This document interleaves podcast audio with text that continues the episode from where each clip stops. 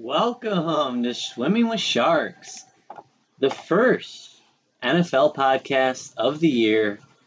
Unfortunately, we missed week one. I'm your host, Mike Carls. I'm joined for the first time in uh, this would be three weeks now by my co-host here, Eric Robertson. Eric, I, I, I talked about it on the last podcast, the last golf podcast, but you know, you were out doing important things, having babies. How's everything been going, man? Oh, I thought you were going to talk about how you were Bryson DeChambeau back uh, that last pod we did. I, uh, I've been good since I had to miss that. Didn't have to hear all the grief then. But yeah, I've been busy. Uh, had a kid. Uh, apologize to everyone at the pod. Hasn't been out. Um, kind of been my fault. Obviously, been pretty tied up with that. But things are kind of getting back to normal and uh, ready for uh, hopefully a good week of football. For sure. So we only missed one. We missed the first week of NFL, pretty important one. Yeah, um, luckily, bit. luckily it was. A, I mean, to be honest, the pricing was out for like a uh, month, um, so uh, was there awful. wasn't a ton to talk about. There's a lot of chalk. We, I ended up. I had a really good week last week. Eric, you know, Eric did not, but. Um, I feel like that's how last week kind of was. I mean, like you either were on the chalk plays and all of them just went ballistic, or you weren't on those chalk plays and you basically had zero chance of winning money. For sure. And uh, I think the cool part about us going into football now is Eric and I, we love football. We've been playing fantasy football for many years. Football's what got me in the DFS. Yeah, like I know I, I know about golf and I love golf and it's it's it's starting to like come up to my second favorite sport. But NFL is always king. I love the NFL. I'm so excited to start um, start talking about football. And like we, we're here, we're just here to help the average person try to compete against the sharks and the pros in the industry. And we're gonna we're, we're gonna deliver some some fire plays, guaranteed. We are so confident in football. We did well in golf too. We gave you guys we gave you guys the winner four out of five weeks we did a podcast. So we were fire in golf. We're going to be just as fire in the NFL. Yeah, I, I had a good golf season. Uh, was profitable overall. I burned a lot of money through baseball, so maybe the bottom line wasn't as good. But even baseball's been turning around, and uh, I'm ready to have a profitable football season here. And plus, the best part about football season is I don't have to watch my event for four days now six hours ish, and it's over. So guess what? You win, you get your money faster. You bomb out, you don't have to look at your bombed out lineups for four days just being irritated by them every single day. Yeah, it is frustrating have all like having a bunch of money locked up for four days with in my DraftKings account because like I want to play other sports, but I have you know a percentage of my bankroll is locked up so then the amount I can play in other events and, or other sports is lower. I'm done playing golf until the new golf season. I will play golf when the new golf season yeah, I'll be, starts up. I'll be playing both football and golf, and we'll figure out what we're gonna do with that because I don't know if your intentions getting the pot out. We might be able to some if there's some tournaments that have some good fields, which I know sometimes those are lacking. Maybe we'll see if we can get out golf and football some weeks. Yeah, we'll figure it out. We'll see as it as it gets closer. Um, I am excited. The Ryder Cup is in two weeks. My Ryder Cup gear that USA. I ordered. USA. Uh, yep, USA baby. We're gonna dominate. But I, uh, and you know, I know we have a lot of overseas listeners, but I'm sorry, the USA just has a stacked roster minus Phil Mickelson. Um, but I'm super excited for it. I all my fresh threads are in. I'm gonna be rocking it for like every, all four days. I'm wearing the same shirt. I, I'm, I'm I'm rocking Ryder Cup gear. I'm super excited. But so swimming with sharks, we're back. You gotta follow us on Twitter, please. Um, we have not been that active on Twitter. I'm we are gonna get better at it. I promise you. Yeah. Especially during football season, um, it's gonna be. we're at SWSDFS and on Twitter, and then our email address. Email us. We're happy to answer DFS questions, I'm happy to answer. Seasonal questions, if you have them, like I, I, I feel like I'm pretty confident in both of those. Email us swimmingwithsharksdfs at gmail.com. Yes, it's at Gmail. We don't have our own domain or anything yet. We're still a little, the little podcast, okay? We're trying. We'll get there. We'll yeah, one day we'll have our own website and our own email address. For now, we're at Gmail. Okay, it's a you know it is us swimming with sharks dfs at gmail.com. We're back. We're going to be here every week. We're going to give you the most hot fire plays in the NFL. I'm so confident in the NFL. I am three-time champ of my main league, back to back to back. Hey, I know so much about football. I am ready to dominate this NFL DFS season. Week one was good. Week two is going to be better. I'm playing a lot more than I should because I'm that confident. Without going into the details, uh, I do know the details, and Mike is definitely playing way more than he should be this week. But I am so pumped for football. I can't contain myself. And if I lose, I lose and I just deposit some more money because whatever. But types of contests this year, I'm playing in, in, in it's a little bit different than golf. I'm uh I'm I'm sticking to like 60% cash, 40% tournaments, smaller field tournaments. Maybe I throw in one little bit larger field tournament but I'm playing about 60 40 split because if I win in my cash games, usually I'm pretty confident about that lineup. Um, then I, I at least don't lose money if I lose in my tournaments. And if I hit in both, I make money. Yeah, and I know golf, we were kind of just playing more GPP. Um, you, me, really didn't do much for cash games at all in golf. Uh, I think in football, though, it definitely made sense to have a little bit uh, more exposure to cash games. One, there's just more variance in general. Uh, I mean, Dye rips off an 80 yard touchdown. It should mean uh, be, uh, be a slight difference play. Uh, you don't really get that in golf. I mean, the best thing is a Dye makes an eagle, but it's not that huge of a thing. And another reason why I think it makes sense to play a lot more cash in football is uh, these football events are just huge. So, I mean, you're getting all of your typical sharks that are playing all these events. They're playing every sport, anyways. But football, you're getting way, way, way more super casual players not putting the research in. So I feel like in cash games, um, you're getting a lot more competition against casual players. Which, if you are putting the work in, you should have an edge over those guys. True, and I think also in just in with a like football draws the most DFS play for sure. I mean, they fill contests like no other. Oh, they have enormous. the biggest contest ever. I mean, even their qualifiers for their live events are insane to even try to win.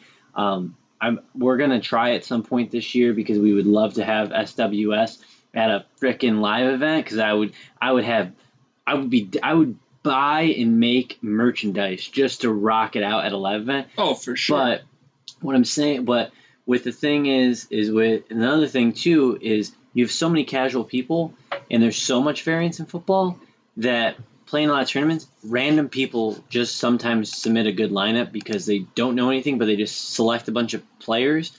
Like our one of our friends in real life does. He's not that great of a of a season long player. He's not that great of a DFS player. Last week he just made a lineup was it five five dollar entry? Five dollar entry. He's just like whatever. He just threw like a, he threw a lineup together. He's like whatever. No re- not a lot of research. Just kind of pick players that he knew, and he and he ended up winning five hundred dollars. Yeah. So like, did you look at that event by the way?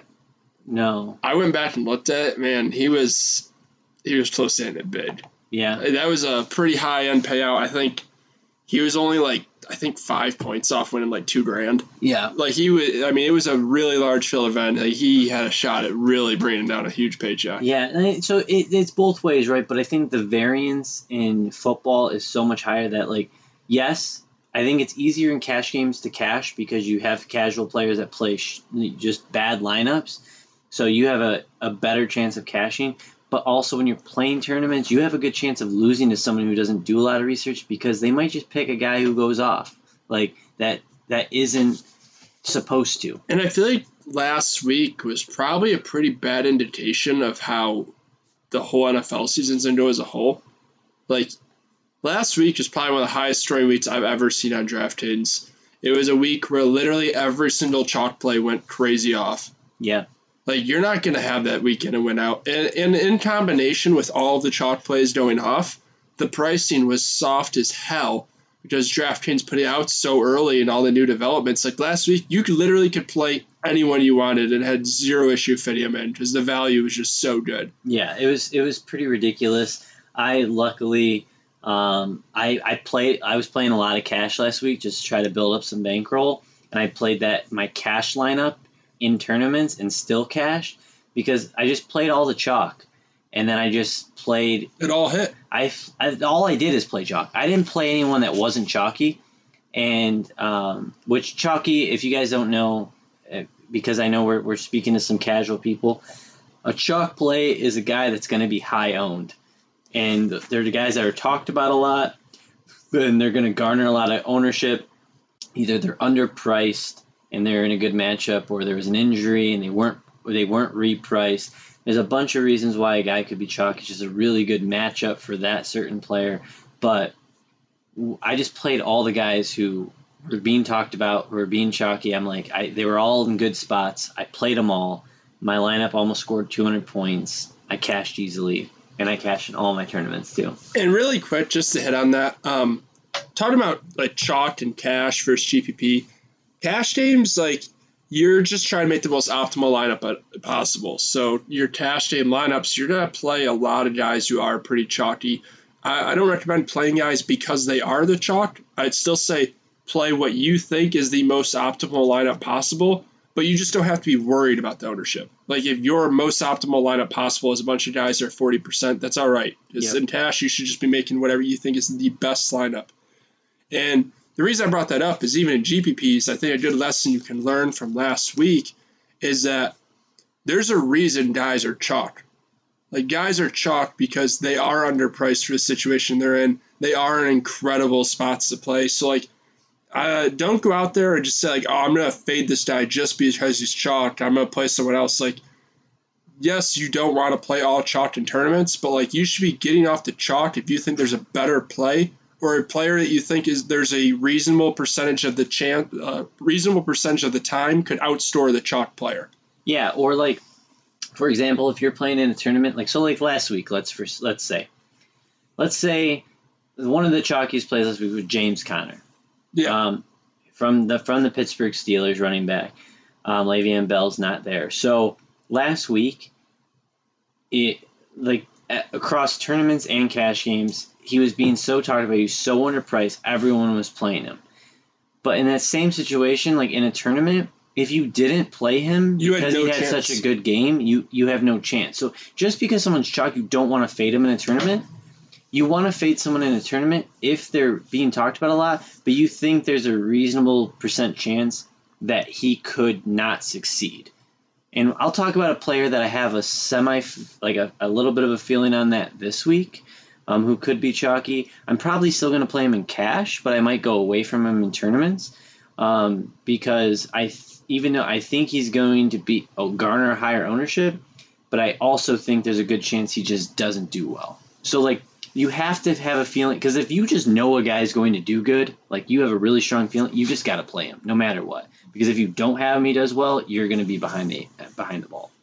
Yeah, absolutely. And that, the thing with Conner made it tough too. Um, it is a bit easier to fade chalk on really high end players. Granted, there's a possibility because they are high end players, they could go nuts and like really ruin like your high day. price. You're talking, yeah, like high price players. I would prefer to fade chalk there because like James Conner was chalk, he went nuts, but like he could have literally scored half as many points as he did and still have been an incredible play. Right. Like when you're talking like uh, if there's a situation like there's a couple guys this week who are like 9k players and chalked like for me to not play a player that's 9k and like it truly ruined my day because I didn't play him like he's got to go up and put up like literally 35 points. Yeah, so let me let's let's talk about this a little bit because I know we're gonna get some listeners for football. We might get a little more listeners, um, especially some newer players or even people that we know that don't that don't do a lot of DFS research. So let's just so for a cash game, we're talking about a 50-50, a double up, a head to head. Those are your main cash games, right? Yeah. Um, so if we're talking about those kind of cash games where you're basically putting five dollars to win five dollars, um, or maybe just slightly less, four eighty or whatever. Um, what what when you're looking at a player's price, what are you hoping that they perform at?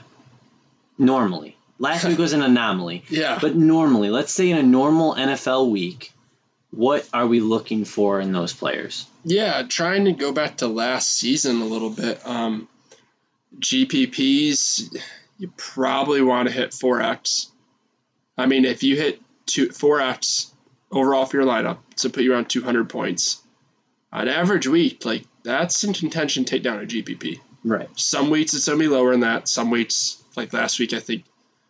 I mean, there was guys that almost hit three. I think there, the guy who took down a million maker at 300 points. But if you're in that 200 point, maybe a little higher in that range, you're probably gonna be able to take down GPP. So I'd say GPP, you want guys that have 4x upside. Yep.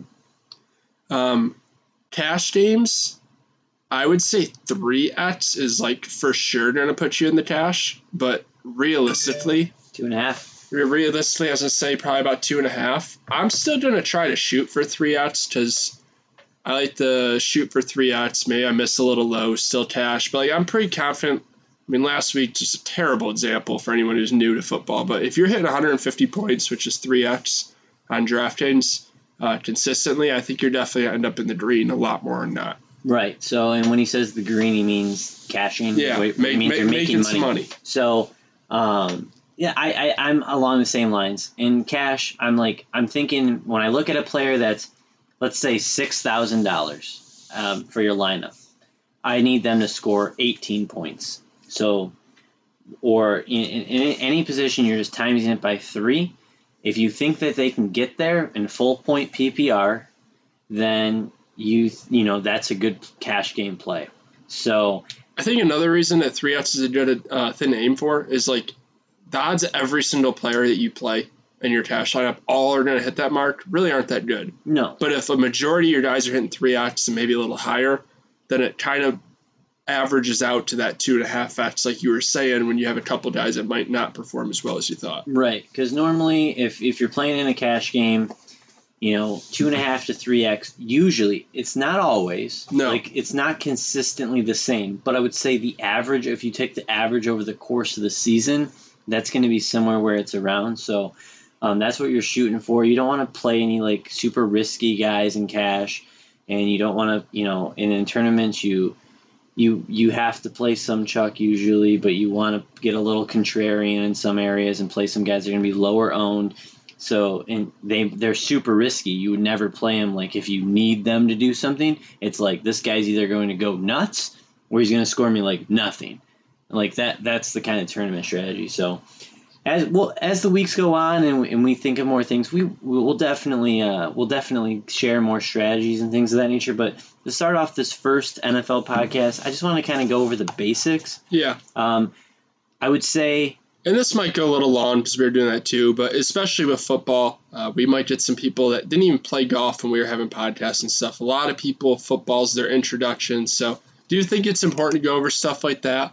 Um, I don't know, maybe every week if there's some things we pick up on that maybe common mistakes we're seeing people do and stuff. We'll we'll spend a few minutes beginning each pod and just kind of talk about some contest selection strategy stuff like we just did. Yeah. And uh, of hopefully get you guys playing in the oh. right direction. And then one last thing I want to hit on too is when we, I say I'm playing 60% um, cash, 40% um, tournaments or GPPs, that's of my the that's like a percentage of the percentage of bankroll I'm playing. So let's say this is just an example. Let's say I have $100. Let's just say I have $100 in my account. I would recommend playing somewhere between 10 to 15% of your bankroll. So let's say that's $15. Let's say 15% of $100 is $15. Just make it 10 so the math's easy.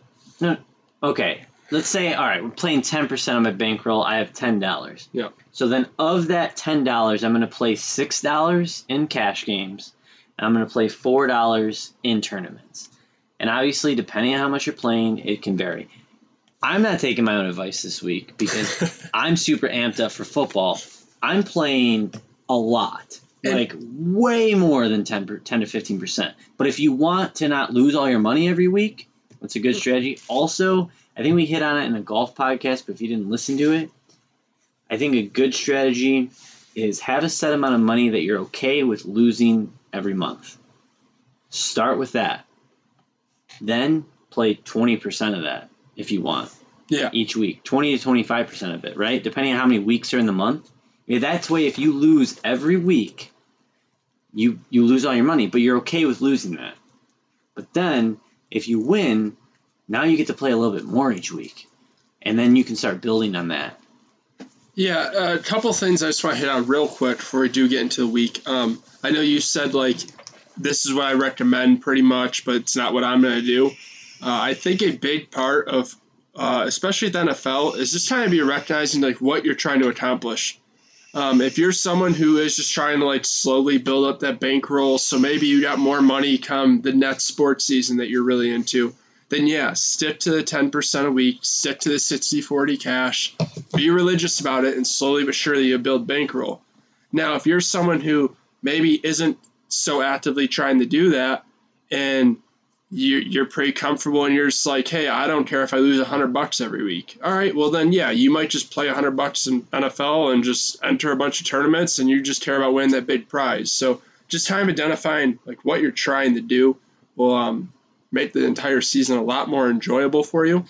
I would recommend for sure though for every player, some even if you want to build one lineup, at least submit that lineup in some sort of tournament. Give yourself. Oh, yeah give yourself that chance to win some some money.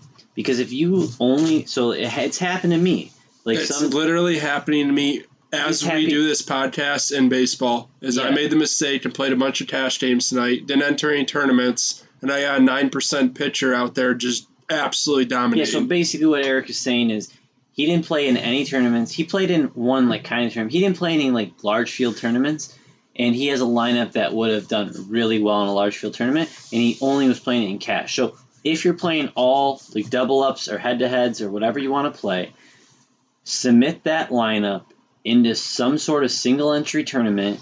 Give yourself the chance to win some money. Because if you if you cash in a cash game usually, and you and it's a pretty good lineup, you score kind of a lot of points. You're at least going to probably min min cash in a tournament, or just miss it. But like you have the chance to do really well. So like please don't just play cash. I I'm so against playing I used to do that.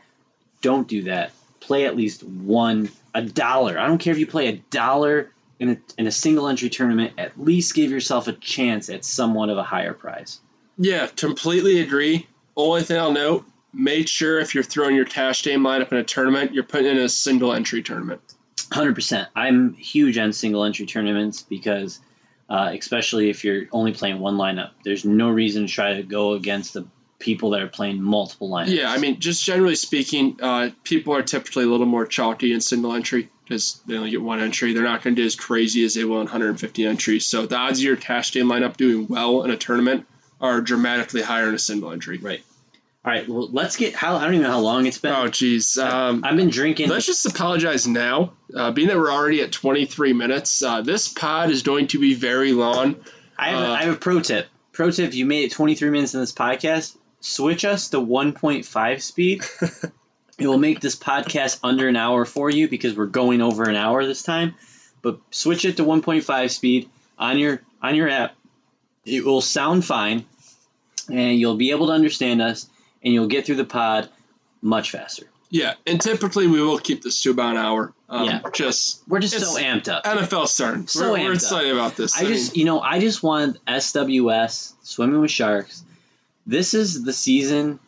We're gonna. I mean, we dominated in golf. To be honest, like when I was looking back at our, some of the calls we made, literally we told you we we recommended the winner four out of five weeks. Literally, that's insane and we're only going to be better in football. So listen to us, and we're going to try to make you guys some money. All right. So let's get into week one. Um, All right, I'm ready. We're, we're going to do a little bit different. Obviously, golf and football are two different sports. Um, golf, we kind of went down tiers of what players in the price order. Uh, football's a little different. Uh, we're going to go game by game. I think that'll be best too, because it'll kind of let us discuss like the actual game itself and how we could possibly see the game playing out, which will lead you to which plays you think are best from a DFS perspective as well. So, uh, without further ado, the first game we have up here is uh, the Philadelphia Eagles at the Tampa Bay Buccaneers. Uh, this game has a 44 total. Philly's a three and a half point favorite. And uh, looks like there's a chance a little bit of precipitation, but nothing crazy. Uh, Mike, I'll let you start off. Uh, who do you like on this Philly side? Well, let's let me just say, if I was a betting man and during football season, I would bet the under on this game. Um, both, I think, last last week's uh, game with Tampa Bay and New Orleans was a complete and utter just random game. They suck.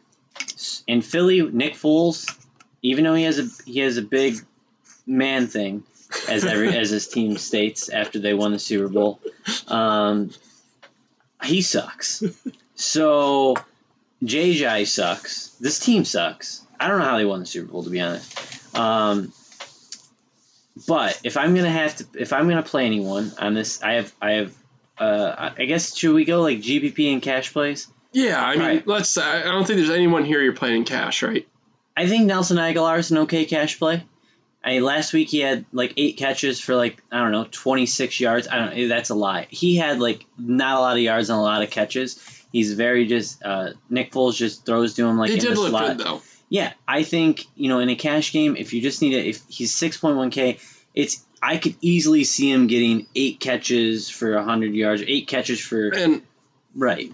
Yeah, I'll just time on that real quick. Um, I don't mind Nelson Agholor, I guess, but from looking at other plays, like if you're in cash games, there's more optimal plays in that yeah, price range. Okay, but I'm just if we're gonna be talking about just this game, I'm gonna yeah, I'm gonna mention Nelson absolutely. Agholor. I think he's a fine cash play, and then if you're playing in a GPP, um, I think I think I have two plays actually. Corey Clement, um, yep. Darren Sproles got ruled out for this game. I didn't really like Corey Clement in the last game. He didn't look that good, but he's his he's they were playing all three running backs.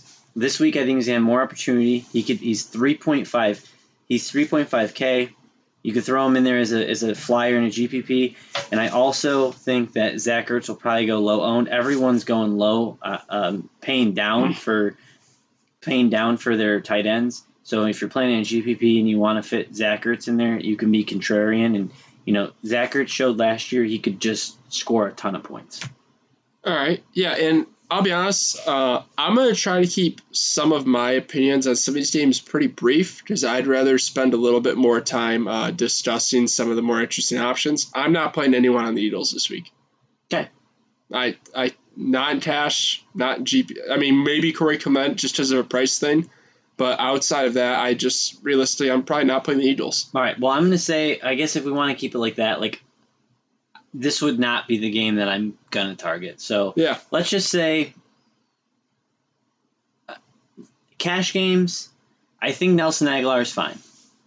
GPPs, those are my picks. If you're going to play this game, I wouldn't recommend it. Mm-hmm. And then if I had any more any more GPP plays in this, it would just be Chris Godwin. I think he's super well, good. I was just saying, I do have a little bit of interest in Tampa Bay side. I was just talking more the Eagles. Okay. Um, Peyton Barber's so cheap, I could see it. I'm not going to go there, but if someone had a, if they liked Peyton Barber at 4K, I could get it from a GPP perspective.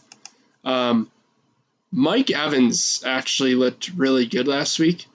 Uh, I believe it was seven catches on eight targets, or I know I know he almost had all of his targets caught. All right, actually, Eric, let's just skip this. This game sucks. it does suck. Don't play this game.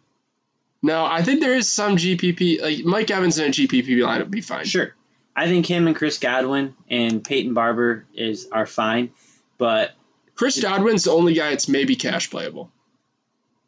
Just uh, as a price. Yeah, I mean DeSean Jackson's been injured all week. He just started practicing. He's he's a little bit hobbled. Um, Chris Godwin already outsnapped him last week and is just a better player than DeSean yeah, Jackson. Yeah, that'll continue, I think. So yeah, I like Chris Godwin, especially moving forward, and I definitely don't mind him this week. If you if you need if you want a four point six thousand receiver, you need to squeeze someone in there. You could do worse. All right, let's down in that same though. Houston at Tennessee. Same's at 43 and a half total. Houston's two and a half point favorites. Um, not crazy about this game, but I think there's definitely a little bit more to talk to from a fantasy perspective.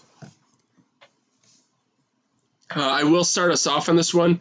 Uh, Lamar Miller uh, was pretty interested in him uh, due to some injury news that we will get to on one of the later games. There's now a running back in the exact same price range I'm a lot more interested in than him. Um, I think DeAndre Hopkins is always fine, uh, just due to a large volume he's going to get. Uh, I'm not a Sean Watson guy. A lot of people are. Uh, he takes a lot of sacks. He's going to have some really good games, but he's going to have some really bad games too. Um, actually, the most interested I am of anyone that involves Houston would be the Houston defense, which I believe is 2,600 this week. That's correct. Um, Mariota is not healthy. Uh, I think he's going to play, but I saw a quote from the coach saying he wouldn't rule out the possibility of playing multiple quarterbacks this week, even. So anytime a coach is saying that, it means quarterback's definitely not even near 100%. Honestly, I'm not afraid of Mariota when he is healthy. If he's hurt, sign me up for the Texans defense at huge savings and see if we can have a big week with it. What do you think, Mike? Yeah, I agree with you. Um, Hopkins is always in play if you can fit him in there. I'm not a huge fan of paying up at paying that high for receiver this week, um, but he's always in play. Um, I'm not a huge Lamar Miller fan. I think kind of sucks. Alfred Blue, I think, looked better than him last week when he came in. Um, so I'm I'm off on the Houston side, but I love their defense. He, I would say, cash. It's a it's definitely a cash defense for me because they're so cheap and I just think they're going to give Mariota fits and sack him a bunch. And J.J. Watt and uh, and Jadeveon Clowney are just going to have a field day, I think, on him. So, um, and you'll probably see Blaine Gabbert in this game, and then he'll throw a bunch of picks, dude. I, I just I can't I can't with the Tennessee Titans right now. They're just yeah, not that good. I agree. Um, I don't even want anything to do with the running backs. I mean, Dion Lewis outsnapped Derrick Henry and outplayed him. It's but the committee. Like, I could randomly see Derrick Henry this week being the guy who com- has a huge game. I mean, I didn't actually get a chance to watch that game. I did hear Derrick Henry had a yeah a, a very long touchdown get called back on a hold. He so he might have played a little better in the box stores would show you. But yeah, I just I'm not interested. I'm not inter- I'm not interested either. Um, I I think if you're gonna play anyone in this game, it's Hopkins. And then, I mean, Will Fuller is always a GPP flyer. Yeah, GPP flyer anytime he touches field. He can he can just burn some. He can go four touches for 130 and two touchdowns. Yeah, I mean, he has terror. He has stone hands, and but he's really fast, and you know he's act. He's going to be active this week. Deshaun Watson has shown he's liked him in the past, so if you want to throw him in there, he's only he's 5.3k. Yeah, he's too expensive. Don't play don't play him. All, All right. right, let's see. Next game, we are at the Colts and the Redskins. This is a 48 and a half total. Uh, Washington is favored by five and a half. Um, there's a slight chance of rain. Um, not not not a not a ton. I mean, it might it might be a little wet um, come mid game, but nothing crazy. This total's actually risen a little bit yeah. since the beginning of the week. That's so, one thing I wanted to mention. Yeah, so I think that um, the sharp, uh, the really sharp sports bettors in Vegas uh, must be hitting the over because it's climbing slowly. Yeah, so let's start. Uh, I'm going to start out here on the uh, Indianapolis side. We're going to start on the on the away team here. Okay. Um, yeah, so so about that side, um, I think to be honest, I like I like Ryan Grant a little bit. If you want to play, if you need a cheap receiver in cash, uh, he had I think eight uh, nine targets last week and like seven catches, somewhere around there. He was pretty good, um, and he's only 4.3K. Other than that, I mean, Jack Doyle's 4K. I think there's better tight ends, but if you have the money, Jack, Jack Doyle's, Doyle's, a good play. Jack Doyle's always a good cash play. Um, you know, you can get crazy with Andrew. Andrew Luck's still only 6.2K, yeah. and, and, if you want to play, the, the total's risen. If you want to play him in a GPP, sure, There's definitely value. not cash. Yeah, uh, I have no interest in Indy from cash perspective. Uh, Jack Doyle would be the only guy maybe, but I think there's just better plays even in cash. Uh, GPP perspective, uh, as long as Andrew Luck and T.Y. Hilton are sitting at these prices, like I have no problem just if you're playing like multiple them. lineups, firing them up on one. I like them. So, but the only thing that scares me a little bit is even like what. So I uh, here's a good thing. So I watch a lot of um, game film during the week and a lot of like uh, um, coaches tape and stuff on players that I'm wondering about on NFL Game Pass. Andrew Luck, his arm's not all there. He even admitted it after the game. His, he's not 100 his arm is not 100%. He doesn't have that zip on the ball. T.Y. Hilton and Andrew Luck are a little scary, but for GPP, they are in play. But I'm just saying, like, I'm not 100% sold. He was a check down artist last week. Yeah, you know what I hope happens That's why week? I like Ryan Grant. Getting a little off topic here. I hope Andrew Luck and T.Y. Hilton play really bad this week. I hope their prices go down. Are they at home next week? I hope they play bad until they're at home.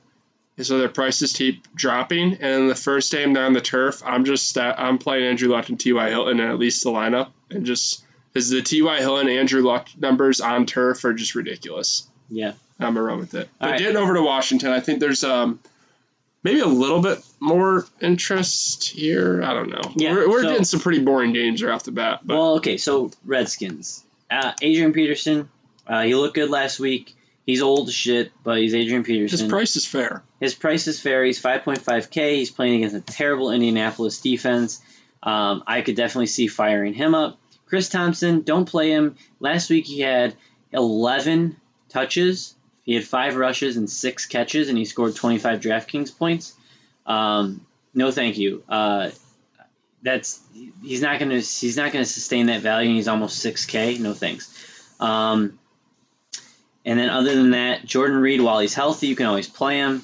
Terrible, like terrifying proposition because he could literally he could literally get hurt and retire in the same game. Yeah, I mean, so in a GPP, I'm fine with him. I played him in cash last week. I mean, his price has gone up enough that I'm not nearly as interested as I was last week. Yeah, he went up a whole. He went up a thousand. Yeah, and he had a decent game. I think he scored 12 DraftKings points at 4K for tight end. That's fine. Sure. At 5K, that's not cutting it. Well, plus Jordan Reed literally could get tapped and retire. Yeah. Um, I mean, I will mention one thing. I have.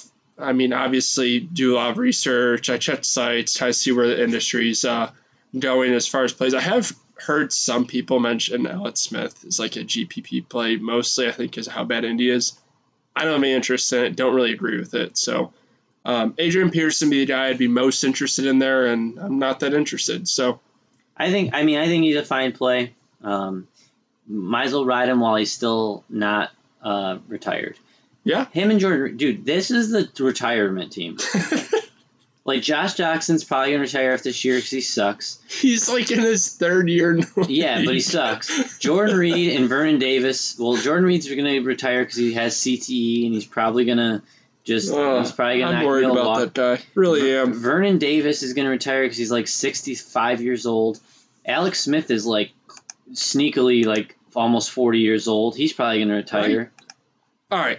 That's enough though. Let's do that same. I, I'm not even crazy about this game, but I have some interest, and then we get some good games after that. So let's get through this next one. Okay. Uh, we got the Vikings at the Packers.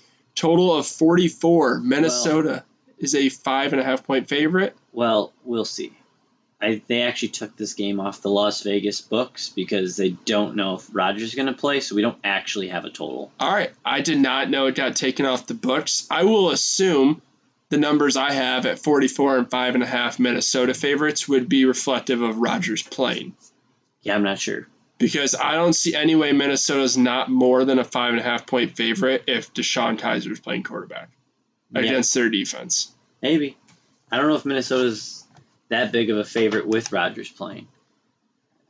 But anyways, you can take the Vikings to start. Do you like anyone on the Vikings?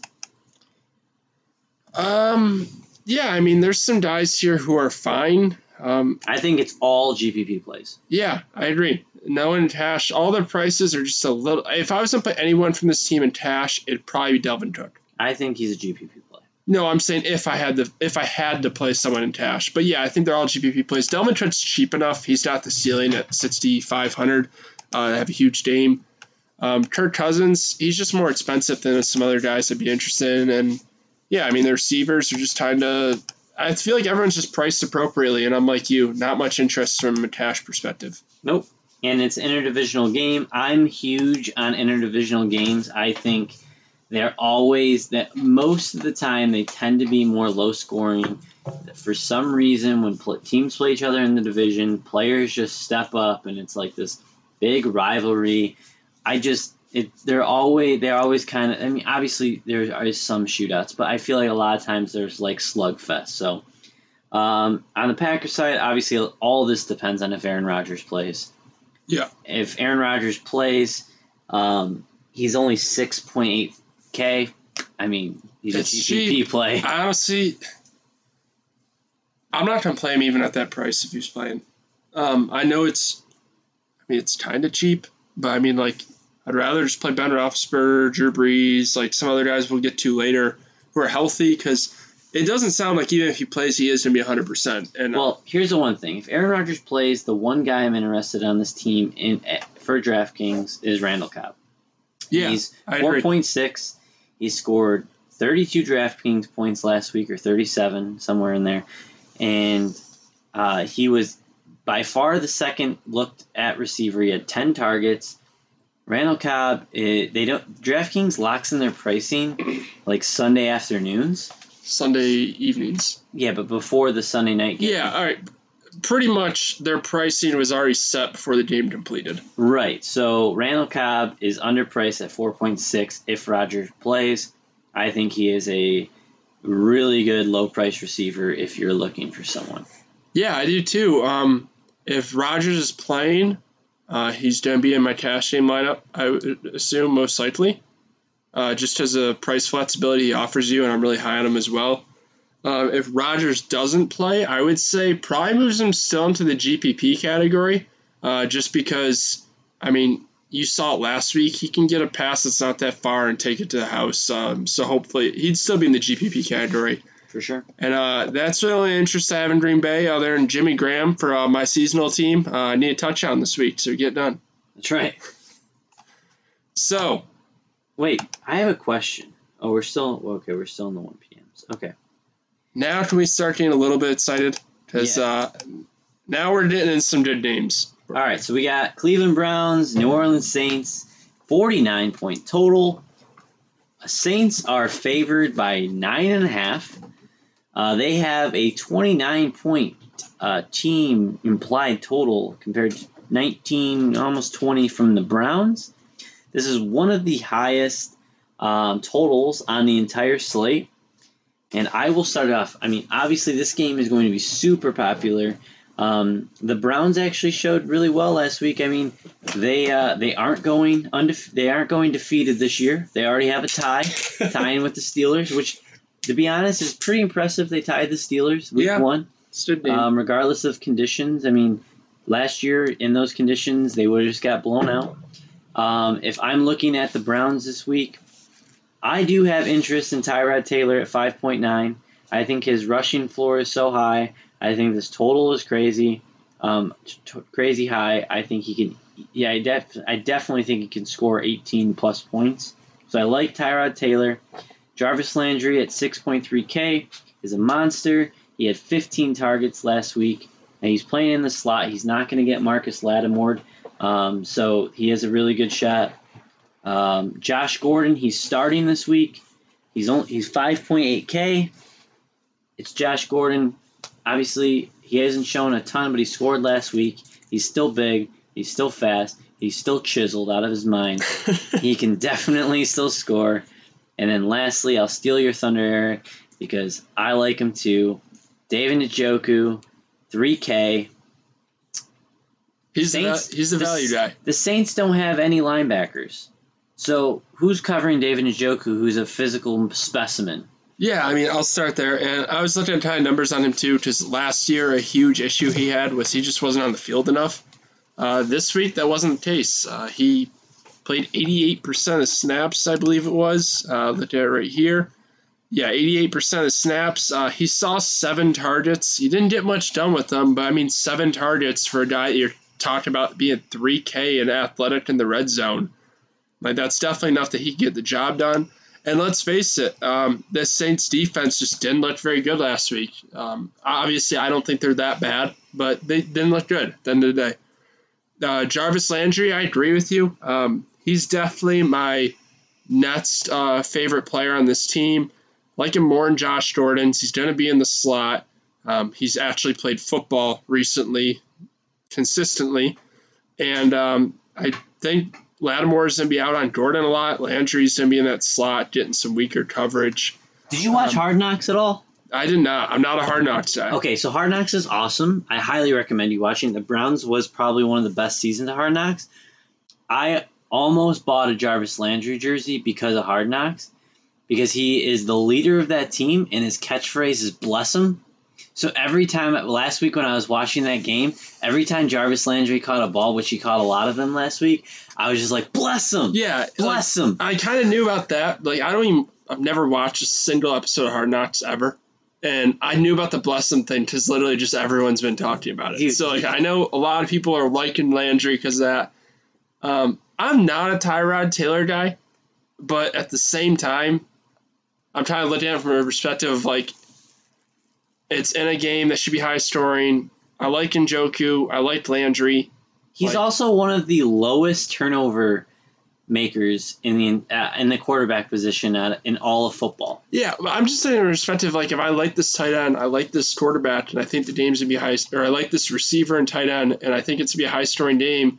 And I admit the quarterback has a really solid rushing floor.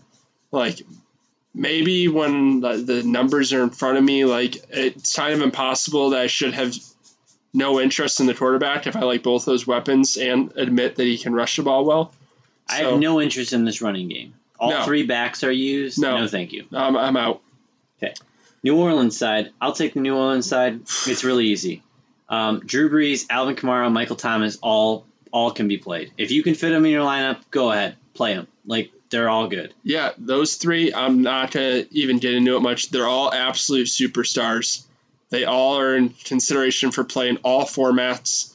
Um, GPP flyers, maybe if you get some interest in some of these other Saints receivers, I, I don't. No, I think it's Ted Ginn and or bust.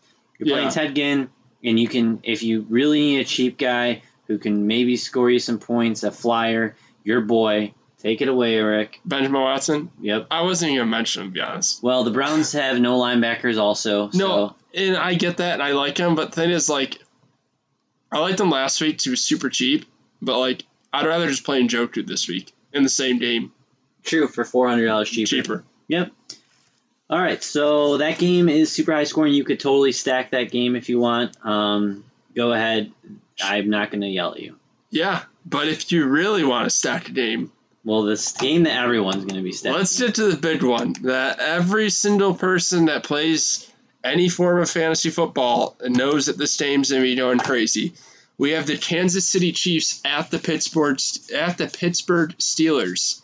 This game has a 54 total from Vegas, which is by far and away the highest of any game on the slate. And Pittsburgh's only a five point favorite, so they're expecting some fireworks on both sides of the football. Um, I'll just start this one off real quick by saying a majority of these still position players you can't really go wrong with. Um, I think Patrick Mahomes, Kareem Hunt, Tyreek Hill are all really, really good plays. Um, I do have some skepticism about Kareem Hunt, not the player, but um, if this really gets into passing, I think you kind of saw it last week. Uh, I have some concerns that Andy Reid just forgets to run the football some games. And when the passing game is clicking, he does want to just keep on going with it. Um, is there any concern there for you, Mike? I don't think you can play Kareem Hunt in cash. Um, I think it's a little too risky, but I love him as a GPP play. He's probably one of my top GPP plays because this game is is is has such a high total, and the everyone seems to hate Kareem Hunt, including his coach sometimes. Yeah, um, it's I, weird. But I do think Kareem Hunt is, he is he's too cheap for his talent. He's 6.2k. He's last year he led the league in rushing. Yeah, he's way too cheap. He's too cheap for his talent. And he had a bad week last week. Guess what? Newsflash. Running backs have bad weeks all the time. Um, maybe they just want to showcase Patty Mahomes.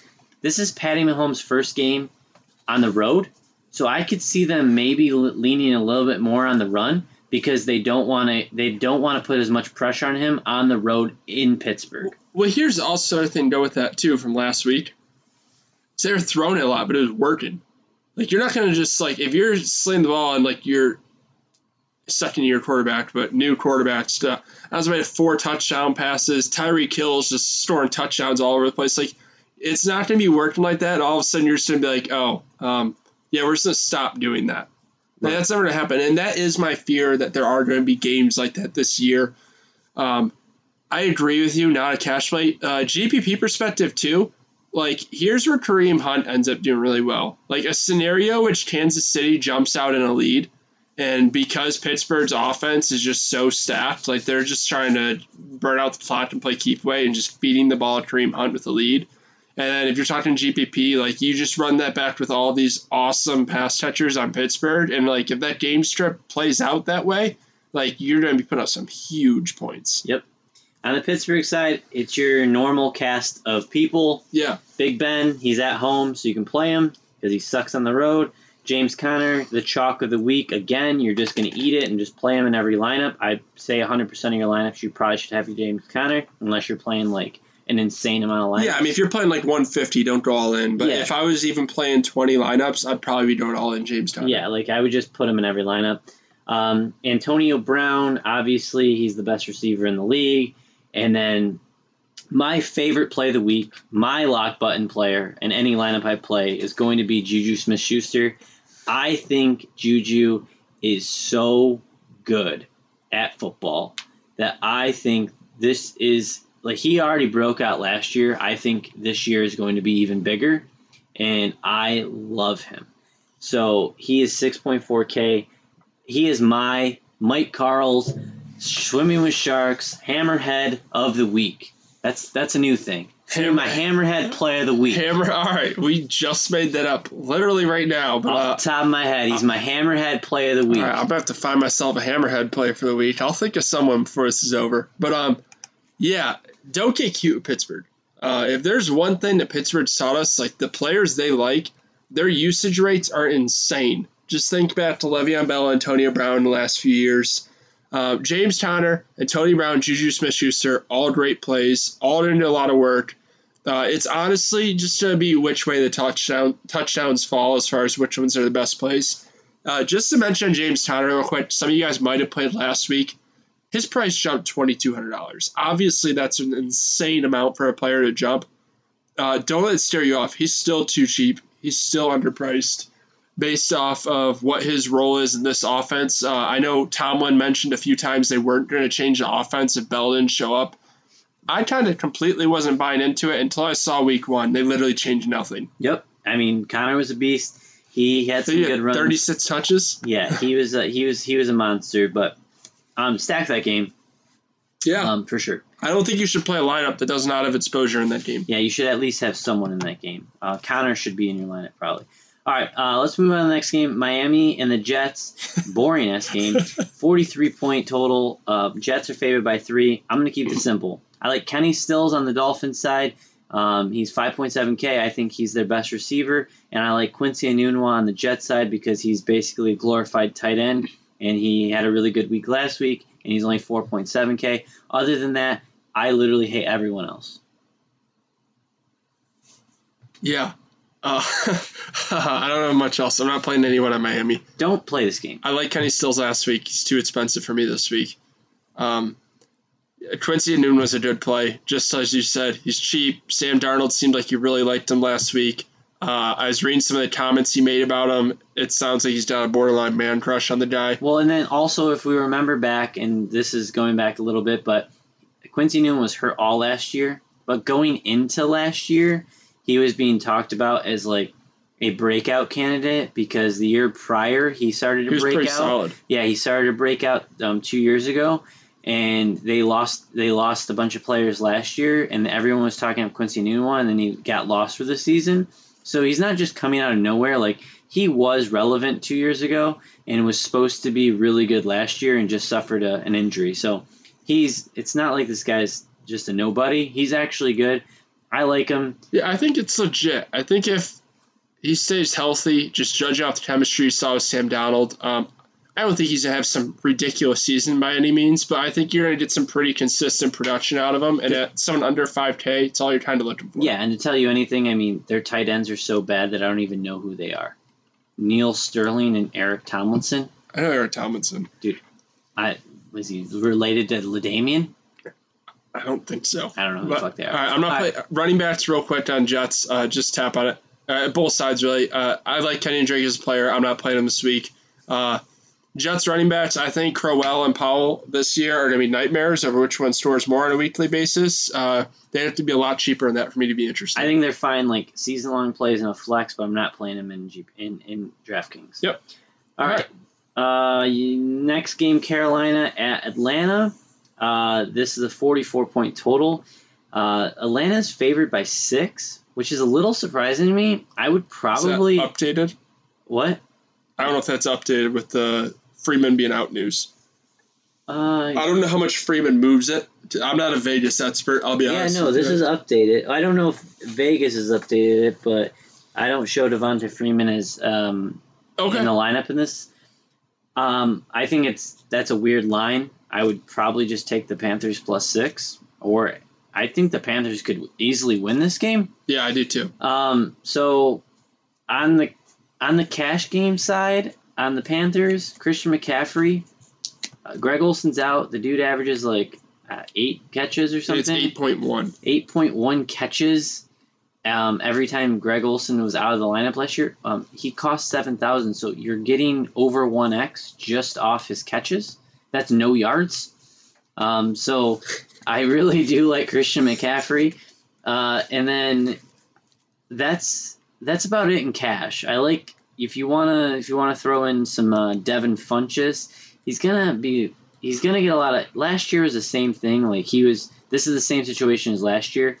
He was their number one I, receiver. Greg Olsen was hurt, and yeah. he finished the season I think as like a like a high end like wide receiver two season long, so he has value. Yeah, what I was gonna say is Devin Funchess is the other guy who gets the big bump from Greg Olsen being out. I don't have the numbers right in front of me, but he had twenty four percent of the target share. Yeah, he kind of fills that role because Devin Funchess isn't a burner on the sidelines. He was a tight end in college for our home team, Michigan. Yeah, he ain't burning it on the sidelines.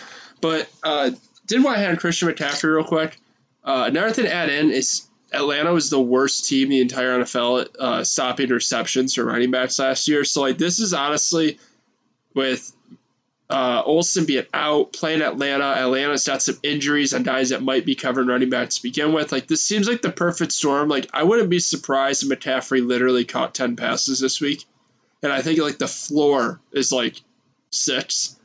So like it, like hearing you say it out loud, it time me realize like if you have a running back at 7K and like you're projecting like the floor at like six receptions, and then he's also going to get the most carries on the team, like it's almost like impossible not to say this guy should be a lock in your cash games because I feel like there's just no way he doesn't store you at least 15 fantasy points, which yeah. is like not a great game, but like even in cash games, like that's not killing you. And like the upside in this matchup for Christian McCaffrey is absolutely nuts. Yeah. Like he could literally catch like 10, 11 passes, have like 160 all purpose yards, and store two touchdowns. Yeah, he could 5 6x. Yeah, he could go nuts.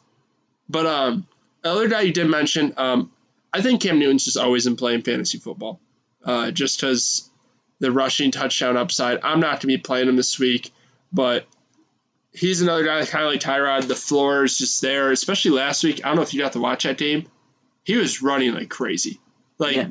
like I know they had kind of made a sense of uh, a strategy to maybe not run him as much last year. But I watched him last week. They were calling designed runs. He was scrambling. Like it's clear. Like running Cam Newton is in full action this year. But that's all I really got for him. Nothing too crazy. We'll jump over to Atlanta. Uh, Tevin Coleman, chalk of the week, right? Uh, yeah, Devonta Freeman's out. Uh, Tevin Coleman last year, when uh, Freeman did not play, averaged I think 19 carries, uh, averaged over 100 all-purpose yards, averaged about a touchdown. I mean, 5.3K. His average last year when Freeman didn't play was over 3x. Yeah. Um, I he like in a cash game, you're probably playing him. Uh, and then I think the only other play here is Julio Jones. I mean, he went for 300 on this team last year. Yeah, and admittedly, don't have it right in front of me for Julio. This guy kills zone coverage. And I remember hearing about last year, and I was like, oh, maybe it's just a matchup thing or whatever. And then he goes for like 300. And then there was some other team last year where he did like, not 300, but something crazy. Like something to keep an eye on all year. If he's playing a team that plays primarily zone coverage, uh, play Julio. He kills them. I got nothing else though. I okay. agree with what you said. All right, uh, Chargers at the Bills, 42 and a half total. Chargers are favored by seven and a half. So, all right, I think I think all your Chargers are in play. If you're gonna play them, you can play all the Chargers. You can play Philip, play Melvin Gordon, play Keenan Allen. Um, if you want in GPPs, play the William brothers, Tyrell and Mike. Um, yeah, I mean, I like all the Chargers, and don't even don't touch it. If, if you play a Bill, you're losing. Yeah, don't play a Bill. Uh, Chargers, Chargers D. Chargers D certainly in play. They're expensive, but, but in cash you can play them. Yeah, I mean they just got burned really bad last week. Buffalo's terrible. Uh, Josh Allen's first start, like yeah, play Chargers D if you want.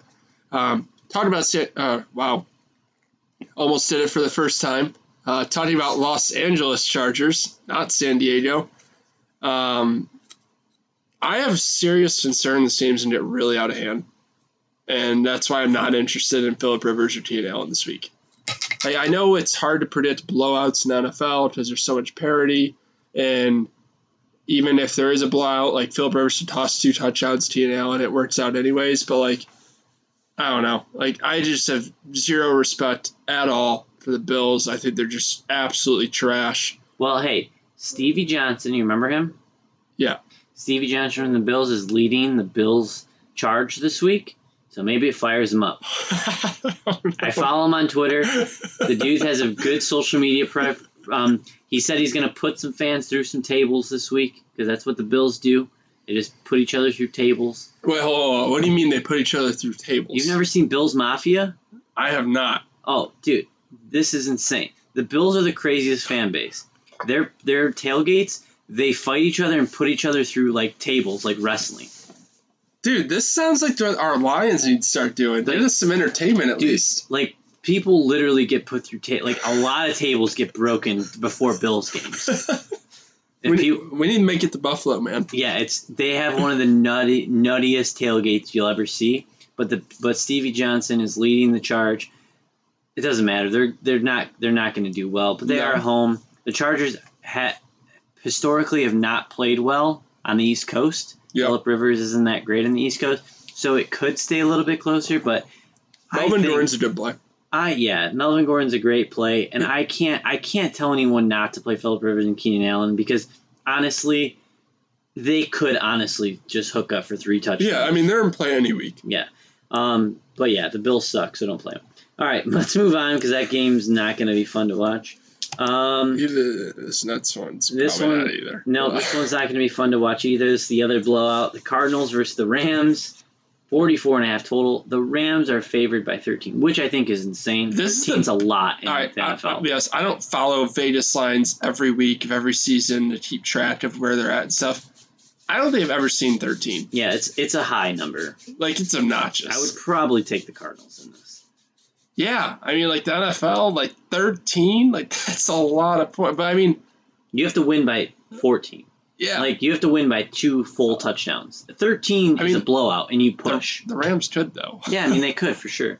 Um, I'm not playing any single player on the Arizona side. Nope. Okay, you can throw David Johnson in a GPP, but he has a back injury that he's been nursing this week. But in a GPP, he's going to be super low owned. He could get a lot of catches.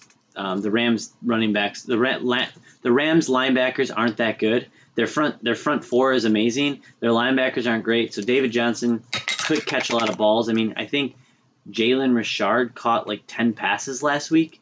I got one play kind of based off what you're thinking. Uh, I'm not playing David Johnson. Um, Richie Seals Jones probably isn't a bad GPP play.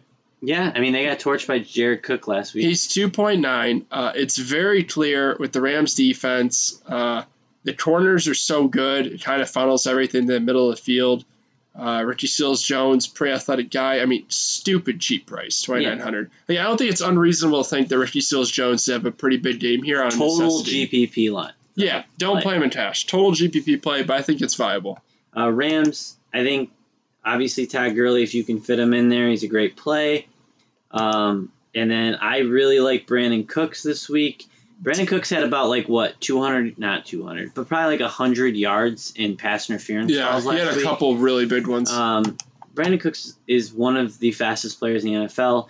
He has I think three straight thousand yard seasons. He's a, one of the uh, most untalked about best receivers in the league. Um, and le- and last week they showed that they want that they that they are going to get him involved. And Sean McVay is the best coach in football. I mean, you know what's interesting to me is I know there's a lot of talk uh, preseason like Woods, Cooks, and Kupp. How would they all work together as far as Dawson through reads, targets for all of them? I think I saw. I think it was eight, nine, and nine was the target distribution, which I think it might have been eight, eight, nine. It was within one of all three of them, and I think that kind of just speaks volumes as far as Sean McVay. Like this guy is an absolute genius. He's going to get everyone the ball. Uh, I don't know if you saw the video of him where he remembered exact plays. Dude, they were asking him like third and three at the 47 with like five minutes in this quarter with this team that you coached four years ago. What play did you run? And he was just naming them off. Like, this is like, it was insane to yeah. watch, like how smart this guy is when it comes to football. It was absolutely insane. But yeah, anyone in this offense to always go off. Uh, Todd Gurley's the only guy I really have interest in, and to be honest with you, probably uh, probably gonna play Alvin Kamara over Todd Gurley. I'm in that price range, but I think from a GPP perspective, could make some sense to off some of the Kamara chalk over Gurley. Yep. All right, so I think we are into the last three games, the four o'clock games. Yep. There All we right. go. Late games. So oh wait, no, there was that that last game was a four o'clock game too. Oh, missed okay. it. Okay. Well, well, now we're into our uh, hometown terrible, shitty, the worst team in the history of the world, Detroit Lions. See, how embarrassed are you to be from Michigan on Monday night?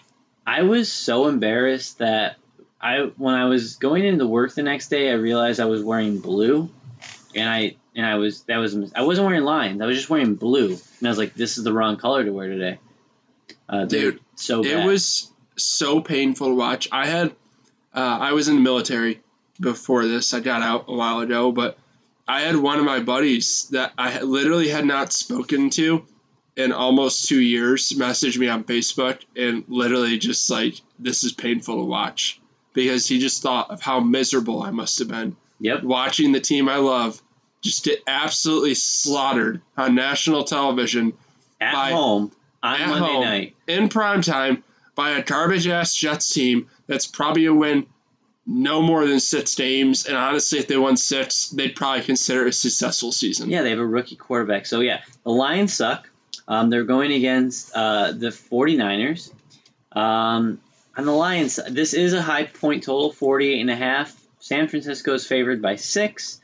Um, good weather in this game, no issues with that.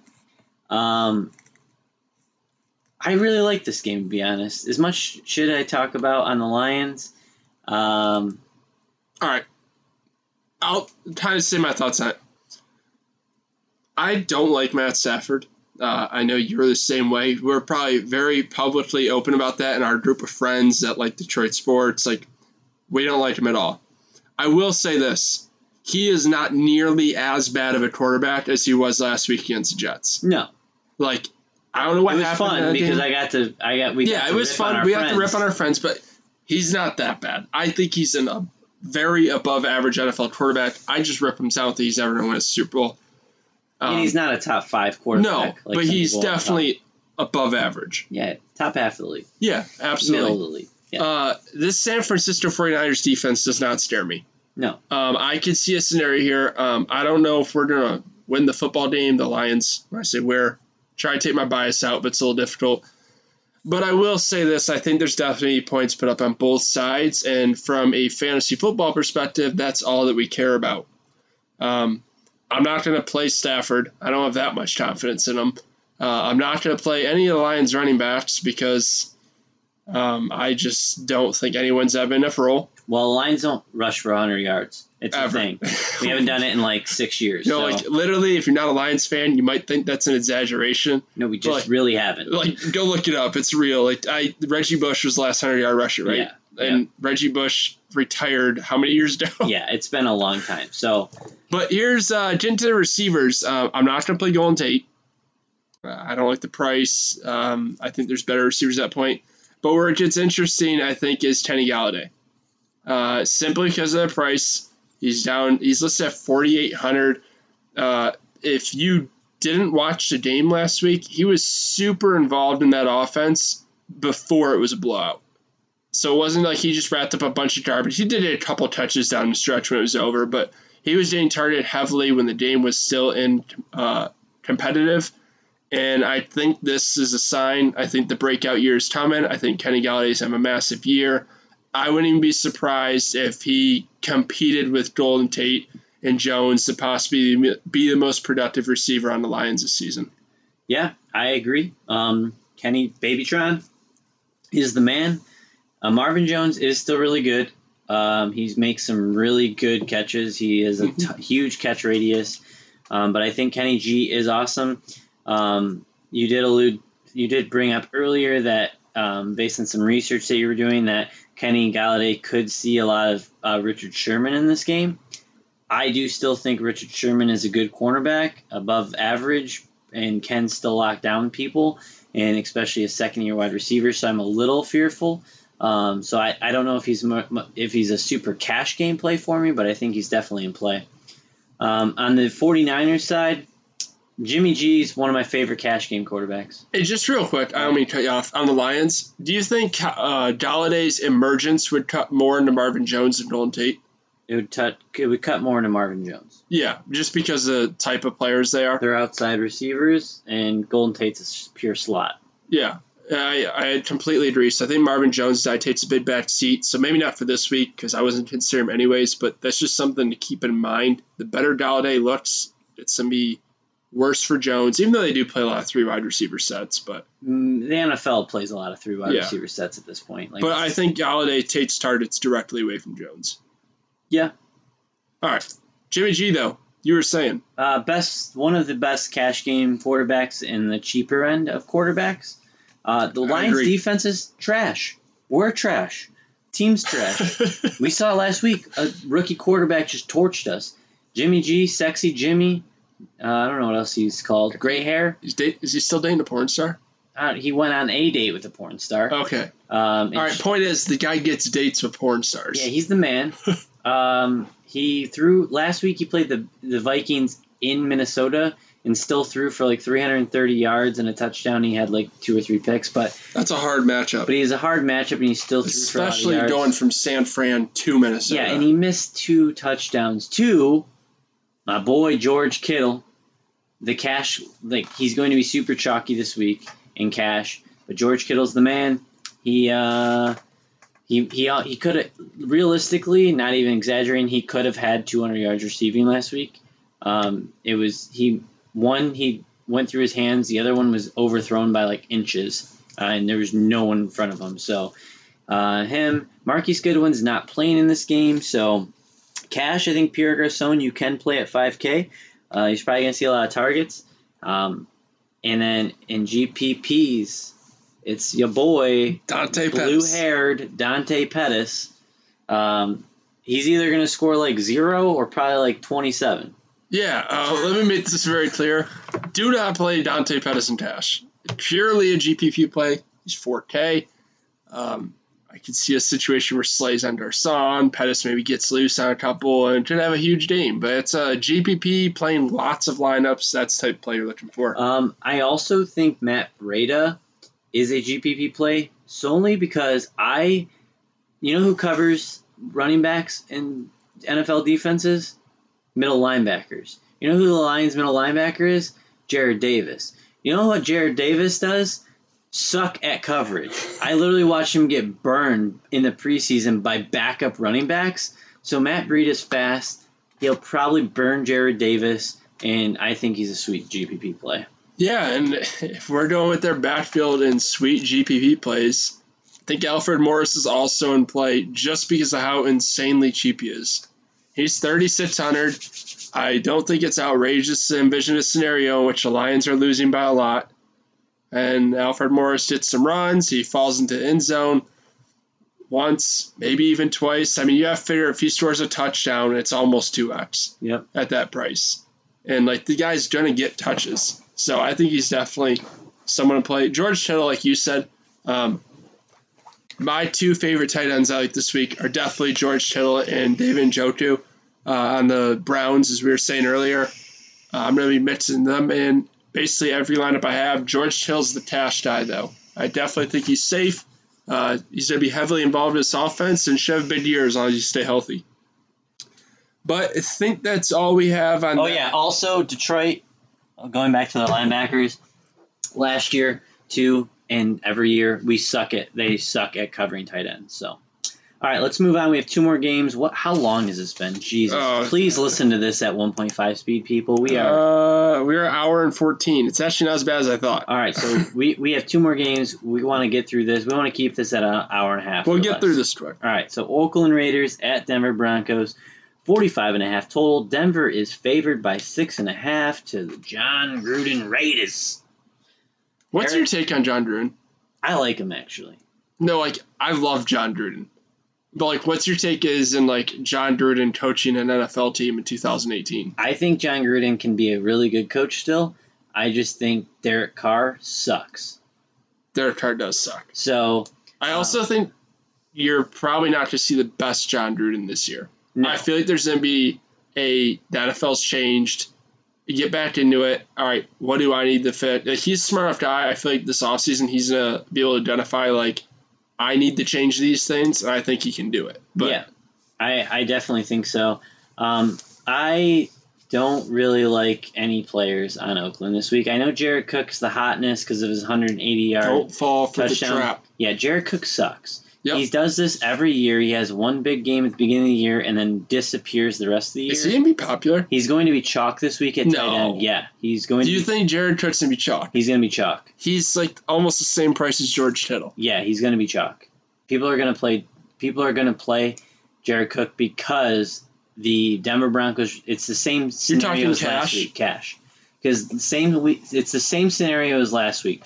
Denver's corners are really good. Yeah. Tight ends usually do well against Denver because everything funnels through the middle. But you also, I'm a huge, I'm a huge proponent on talent. I'm not a, I'm not a situation guy. Well, Jared Cook's been a guy who people have said is talented. He's just never been a guy who can actually transition talent into results. Yeah, but I don't think he's that talented either. He's yeah. just a physical. He's a physical specimen, but I don't think he's actually that talented as like a receiver in the NFL. So, um, you can play him if you want. Please play him. I didn't realize that. Please play him. I didn't realize he was gonna be chalky. If because if I'm playing against you guys and you want to play Jared Cook, I'm telling you not to. But if you if you think that I'm stupid, please play him, and I will laugh at you next week when he scores yeah. six points. I, I'm looking where I look for ownership, and they got Doyle and Kittle being really popular. And then there's like a group of like four or five guys after that that are all pretty close together, and Cook's right in the middle of it. So I just I didn't realize that Cook was going to carry um, some ownership this week. Um, I had no interest regardless either way because he's a fraud and he's not going to be very good. So yep. on the Broncos side, this is where we get into I, actual plays. Well, I didn't talk about anyone on Oakland because they all suck. Literally. They all suck. All right, yeah, I'm cool with that. Move on to Denver. um, Denver. I really like Case Keenum. Uh, he's a really good, uh, nice, cheaper play here. Um, I think he's 5.8K on DraftKings. Uh, Manuel Sanders and Demaryius Thomas are awesome plays. And um, that's about it. How about that Denver defense, though? You could definitely sneak in Denver's defense against that all shitty team. They, Denver, they're 33, I think. They're not that expensive. Yeah. I mean, they're definitely not dumpster diving, but. Yeah, I mean, Oakland sucks. Yeah, I think Oakland's really, really bad. Um, they don't have talent. That's the problem. Amari Cooper is supposed to be good, but he just sucks. So. Hey, Jordy Nelson, man. Yeah, he's he's super slow and old. no thanks. All right. Mar- let's get a little bit back on topic here. I love Keenum. I think he's a great value. Uh, him and Jimmy G are definitely my two quarterbacks I'd be looking at in cash. I'm down in that range. The running back situation, uh, who the hell knows who's going to have the good game there? Um, Lindsay and Freeman split carries. Booker still played pretty sizable amount of snaps um, last week. Here, One of them's out, right? Here, here's a hot take. Ready for my hot take? Let's hear it. Royce Freeman sucks at football. Here's my hot take. Well, this isn't a hot take. Philip Lindsay's too small to handle a big workload. Here's my next hot take. Devontae Booker is their no is their best running back. Dude, he sucks. He's not. Yeah, but talent wise, he's their best running back. But he still sucks. Yeah, they. I mean, they don't have running backs. Just play the receivers in case. Yeah. Hey, Emmanuel Sanders still underpriced. You guys saw the ceiling last week. Uh, all right, Demaryius Thomas, Mike. He dropped hundred dollars despite having ten targets and scoring eighteen fantasy points. Yeah. And he's doing against a terrible defense. Any explanation? No explanation. I think it's just that uh, I don't understand DraftKings reasoning. Going into the season, I wasn't a Demaryius Thomas fan because I believe the past two years on Demaryius Thomas, and he's let me down big time. He's just, as he's gotten older, he just hasn't been as aggressive and, is, and he hasn't played as physical as he used to, and he's gotten slower. Here's yeah, he's definitely gotten slower. And here's what I'll say too: um, Demaryius Thomas has to score touchdowns to pay off or get you upside. Emmanuel Sanders doesn't. Yeah. And I think that's honestly a difference at this point in their careers. Sanders is just a much more explosive player. Case Keenum enjoys throwing to the slot receiver. Yeah. And that's what Emmanuel Sanders is. I mean, he's just he likes he's really good in the slot, but like honestly, like he still has the ability to stretch a field even more than Thomas does. Yeah, but I'm saying Emmanuel Sanders plays in the slot mm-hmm. a lot more. Like he plays, I think he played in the slot 66 percent of his snaps last week, and in Case Keenum's not that good of an actual quarterback. Um, he makes his day by having a weak arm and just throwing slot routes yeah. and short routes and not and being like making smart decisions. Like he's he's not like I'm saying he's bad in the aspect like he doesn't know how to play football like some quarterbacks. He's just he doesn't have that much talent. Yeah, he's just he's just a guy. Yeah. But um Sanders is a great play, and I know earlier in the pod we mentioned I um Agholor. Yeah. Like this is the reason why I have no interest in Agholor. Like same price point. Like I don't even think it's disputable. Emmanuel Sanders is just a million times better of a play, in my opinion. Yeah. So I get a little worried chase like chasing points. I have a hard time thinking receivers are going to score that many points. But he doesn't now. have to. Yeah, I mean he has to score 18. Yeah, I mean I guess the reason I'm on Sanders too is I liked Emmanuel Sanders a lot coming into the season from like a season long perspective. And then like I saw him blow up week one, and like the first thing I thought of was like, why didn't I just reach and get the Stein every season to lead? Because I did like like I liked the player, didn't end up getting any shares from him because like the way drafts work out or whatever. And then he does that week one, and it was just the most like, god damn it, like thing ever. Like just trust what you think. But right. I, I, like Sanders. All right, next game we're going New England Jacksonville. This game is going to be a little wet. I think they're getting a little bit of the uh, little per, uh, precipitation from Hurricane Florence, just like the off. Um, like the they're just some of the weathers they're not getting hit by the hurricane. 44 and a half um, over under. New england is favored by one. Um, on the patriots side uh, rob gronkowski has a gpp play. I, you're not fitting him in the cash lineup. That will yep. that will be good. Um, and then on the on the jacksonville side we don't know if Leonard Fournette's playing. If Leonard Fournette is out, TJ Yeldon is a stone cold cash play. He's too cheap if he's going to be the starting running back. And um, I still don't think he's a lock in cash. I, I think he is a, in at six K um, against the New England team. He's five six, but five six. Yeah. Um, I mean, take coaches speak for whatever the hell coaches speak is, because it usually is nothing. They mentioned they want to get Grant more involved. Dude, um, Corey Grant's too little. Yeah, exactly what you said about Philip Lindsay. He's too little. Yeah, I don't know. I just I don't know. Who was the first one in last week? All right, wait, if we're just talking cash, right? Yeah. I'm gonna play Coleman over Yeldon. I might play Yeldon, save some money. They're the same, dude. Coleman's more less expensive. Oh, Coleman's five three. Yeah, Yeldon's five six. Yeah, I'll probably yeah, I'll probably just play. You're probably right. And I don't think you need to play both. Yeah. I don't know. I think you can play TJ Yeldon if Leonard Fournette's out. If Leonard Fournette's in, I just stay away from every Jaguars player beside every Jaguars player. I'll give you this. I actually think Yeldon might be a decent GPP play. If Coleman comes in being crazy chalk, they are around the same price point. I don't think it's unreasonable to see Yeldon outscore Coleman. Yeah, I mean, so I guess if Fournette ends up playing, you could also throw him in a GPP. Yeah. Maybe he's going to play, That means he's healthy enough to play football. No nope. one's going to play him. No, no one is. Um, I also I just want to bring him up because this is like um, this is like my my call since before the football season even started. Dede Westbrook is the best receiver on the Jaguars, and Dede Westbrook, I if you're playing a lot of lineups, I love him. Throw him in there. Last week he led the team in targets. He was just behind in receiving yards, and talent wise, I think personally, my own opinion is he's the best receiver. So, as a dart at 4.9, someone's got to someone's probably going to score a touchdown. Yeah. And I think he would be my best bet to do it this week. Yeah, I just see that. Uh, the only other guy I wanted to mention on Patriots, I didn't hear you mention him, is James White for uh, is a GPP play. Um, only uh, monitor if Burkhead and Michel are playing or not. They're both questionable as of right now. If they both play, I have absolutely zero interest. Um, if Burkhead was the miss and Michel played, I would definitely have some interest in GPP. And if both of them missed, then I think James White would probably become a cash game play. Yeah, yeah, he would definitely at that if they were both the miss. They're both questionable. We don't know um, you're going to have to do some more research after this Saturday night, Sunday morning. Take a look at the inactives, um, and then from there you can you know maybe play some some um, guys who are um, going to get the opportunity just because of that. Um, you bet you literally have to do that. Um, but I'm going to say James Conner. He's like the great white shark this week.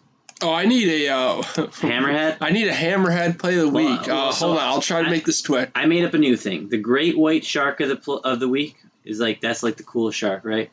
Um, the most terrifying shark. Um, I think hammerheads are kind of cool. They yeah, have cool heads. But the great white's like the most in, the most famous shark. So they're like the great white of the week is James Conner. You gotta play him. My hammerhead of the week, my favorite play is Juju Smith Schuster. Hold on, so we can't pick the same players, right? No. So do you get first pick on both? No, no, like, no, no. Do you I, get... I think the great white we can we can have is like the one chalk guy, unless you have another guy that you say that you just like you think I mean, you have to play. I think there's other guys that are good, but like if I'm building a cash lineup, James Conner's definitely. The, we can agree on that, but you can't take my hammerhead. Right. So I need a hammerhead play, and I, Mike literally invented this mid podcast, so. Uh, next week I'll be a little bit more prepared as far as having some plays for this. So uh, Hammerhead, is it just uh, like a, a flashy play, or is this guy? Is your guy that you're you super believe in this week? Oh, jeez, there's so many. Uh, all right, mine's gonna be Christian McCaffrey. Yeah, definitely Hammerhead. I don't, I don't know. You I should take him. What? Yeah. I just don't see a way. I know Christian McCaffrey. You're probably looking for a little more uh, sexy of a name, like low owned or like a cheap play or something. No, I think we can make it. But next week we'll have some more categories. Yeah. Um, also, I just don't see any way Christian McCaffrey is a bad week. I, no. I just don't see it. I, I think you're probably right. Um, the other, the only other thing that I, I wanted to, uh, I wanted to bring up here is my Actually, I know. Next week we're gonna have some more categories because I think it would be fun to come up with some more categories um, of people that we just don't. We want you to avoid, like the plague or like a minnow. Um, so this week, I, are you talking like fades? Any, yeah. Um. Like who's your who's your who's your minnow of the week? Your fade. All right, let me pull up some uh, popular plays here. Uh, I'm just uh, obviously someone based off ownership.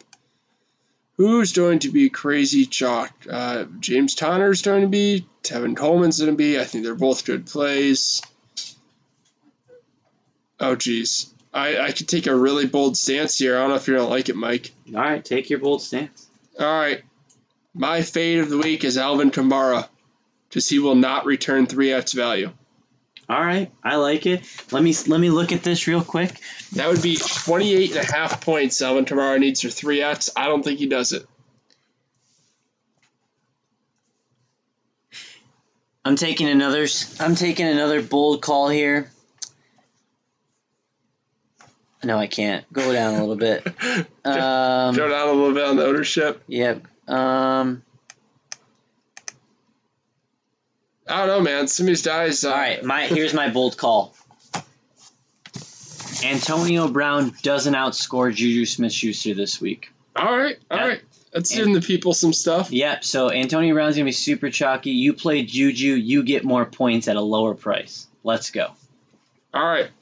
We've talked on enough. If you're still listening, you're a pretty dedicated listener, and we really appreciate it. But uh, I don't think we need to take up any more listeners' time. What do you think, Mike? Nope. Let's go catch some sharks this week, ladies and gentlemen. We love you. Out.